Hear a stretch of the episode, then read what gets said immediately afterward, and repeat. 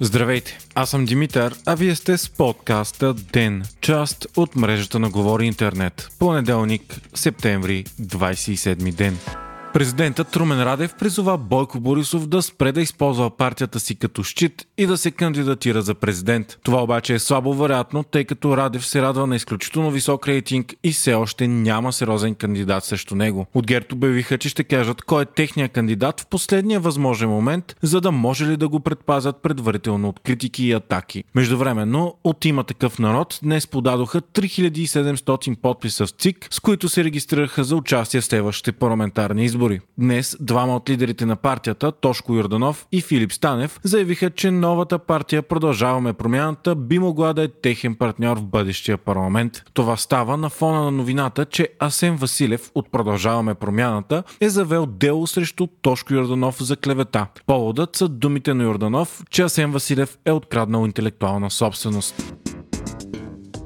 Етичната комисия на Софийския университет Сети Климент Охридски е установила единодушно плагиатство в книгата на главния асистент и юрист Петър Илиев, съобщава Дневник. Комисията е уведомила ректора на университета, а това е основание за дисциплинарно уволнение. Предстои сформиране на втора комисия в юридическия факултет. Петър Илиев беше кандидат за вътрешен министр в проекто кабинета на има такъв народ, но след това се разпари голям скандал заради обвинения, че той е плагяствал цели пасажи от труд на своя колежка в една от книгите си.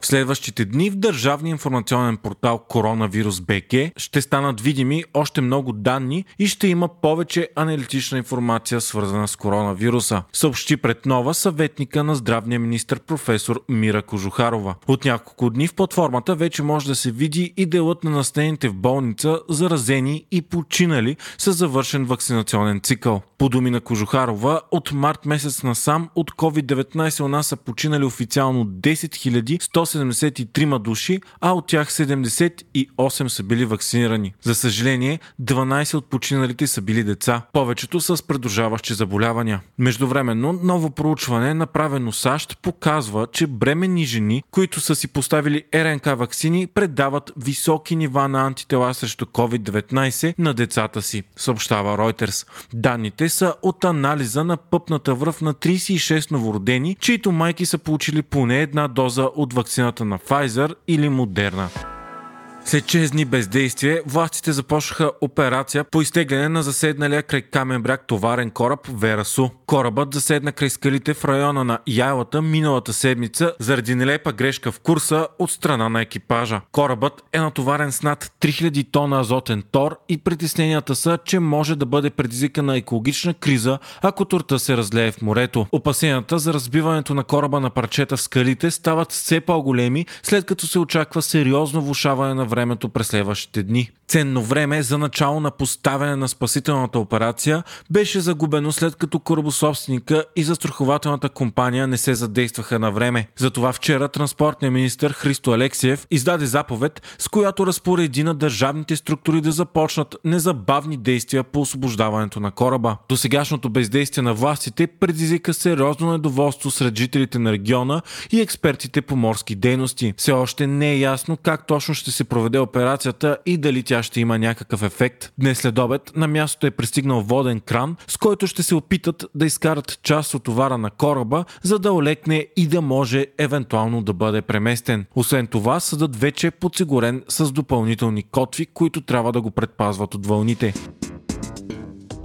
В неделя в Германия се проведоха важни парламентарни избори, при които християн-демократическата партия на досегашния канцлер Ангела Меркел претърпя историческа загуба. Меркел вече не е лидер на партията и не се кандидатира за поста, като след сформирането на новото правителство тя ще се отегли от ролята си на канцлер. Изборите бяха спечелени от социал-демократическата партия. По предварителни данни тя взема 25,7% от гласовете. Нейн лидер е Олаф Шолц, който е вероятно да бъде и следващият канцлер на Германия. Християл-демократическия съюз, воден от много непопулярния Армин Лашет, взема 24,1%. Това е най-слабият резултат на партията в нейната 76 годишна история и 8% по-малко отколкото тя получи на миналите избори, водена от Меркел. Трета политическа сила в Германия стават зелените с 14,8%, следвани от либералната партия Свободни демократи с 11,5%,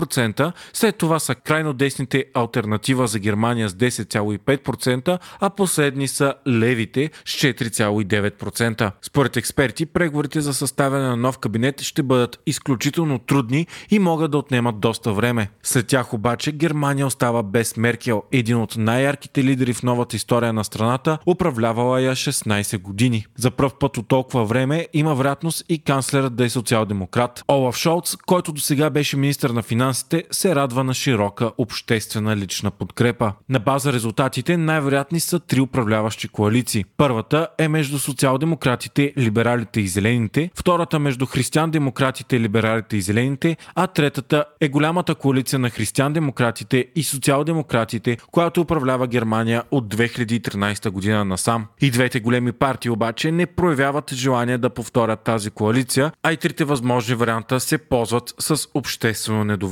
Светът следи с вълнение случващото се в най-голямата економика и практически лидер на Европейския съюз. Партиите имат значителни разминавания във външните си приоритети и от новата коалиция зависи в каква посока ще поеме Германия. Християн-демократите, например, декларират ясно евроатлантическата си принадлежност и желанието за съревнование с Китай. Социал-демократите пък подкрепят както НАТО, така и идеята за създаване на обща европейска армия. За зелените пък основен приоритет са екологията, човешките права и съпротивата срещу газопровода Северен поток 2. И трите водещи партии обаче подкрепят идеята за все по-силен Европейски съюз и дори вървене към една голяма обща федерална държава.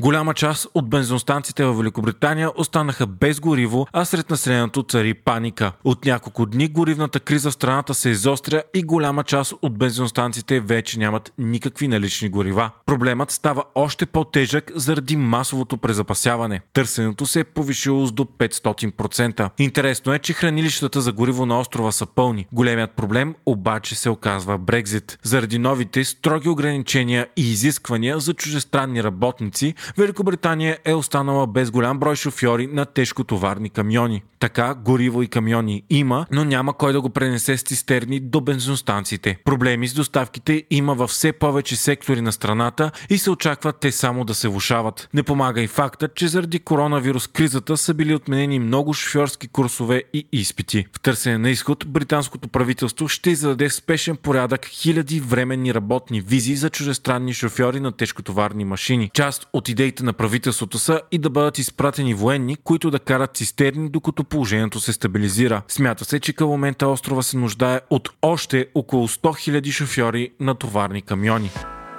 Вие слушахте подкаста Ден, част от мрежата на Говори Интернет. Водещ бях аз, Димитър Панятов, а аудиомонтажът направи Антон Велев. Ако искате да подкрепите Ден, можете да го направите, ставайки негов патрон в patreon.com Говори Интернет, избирайки опцията Денник. Също 5 долара на месец ще ни помогнете да станем по-добри и ще получите достъп до нас и цялата общност на Говори Интернет в Дискорд. Благодарим ви и наистина е важно за нас.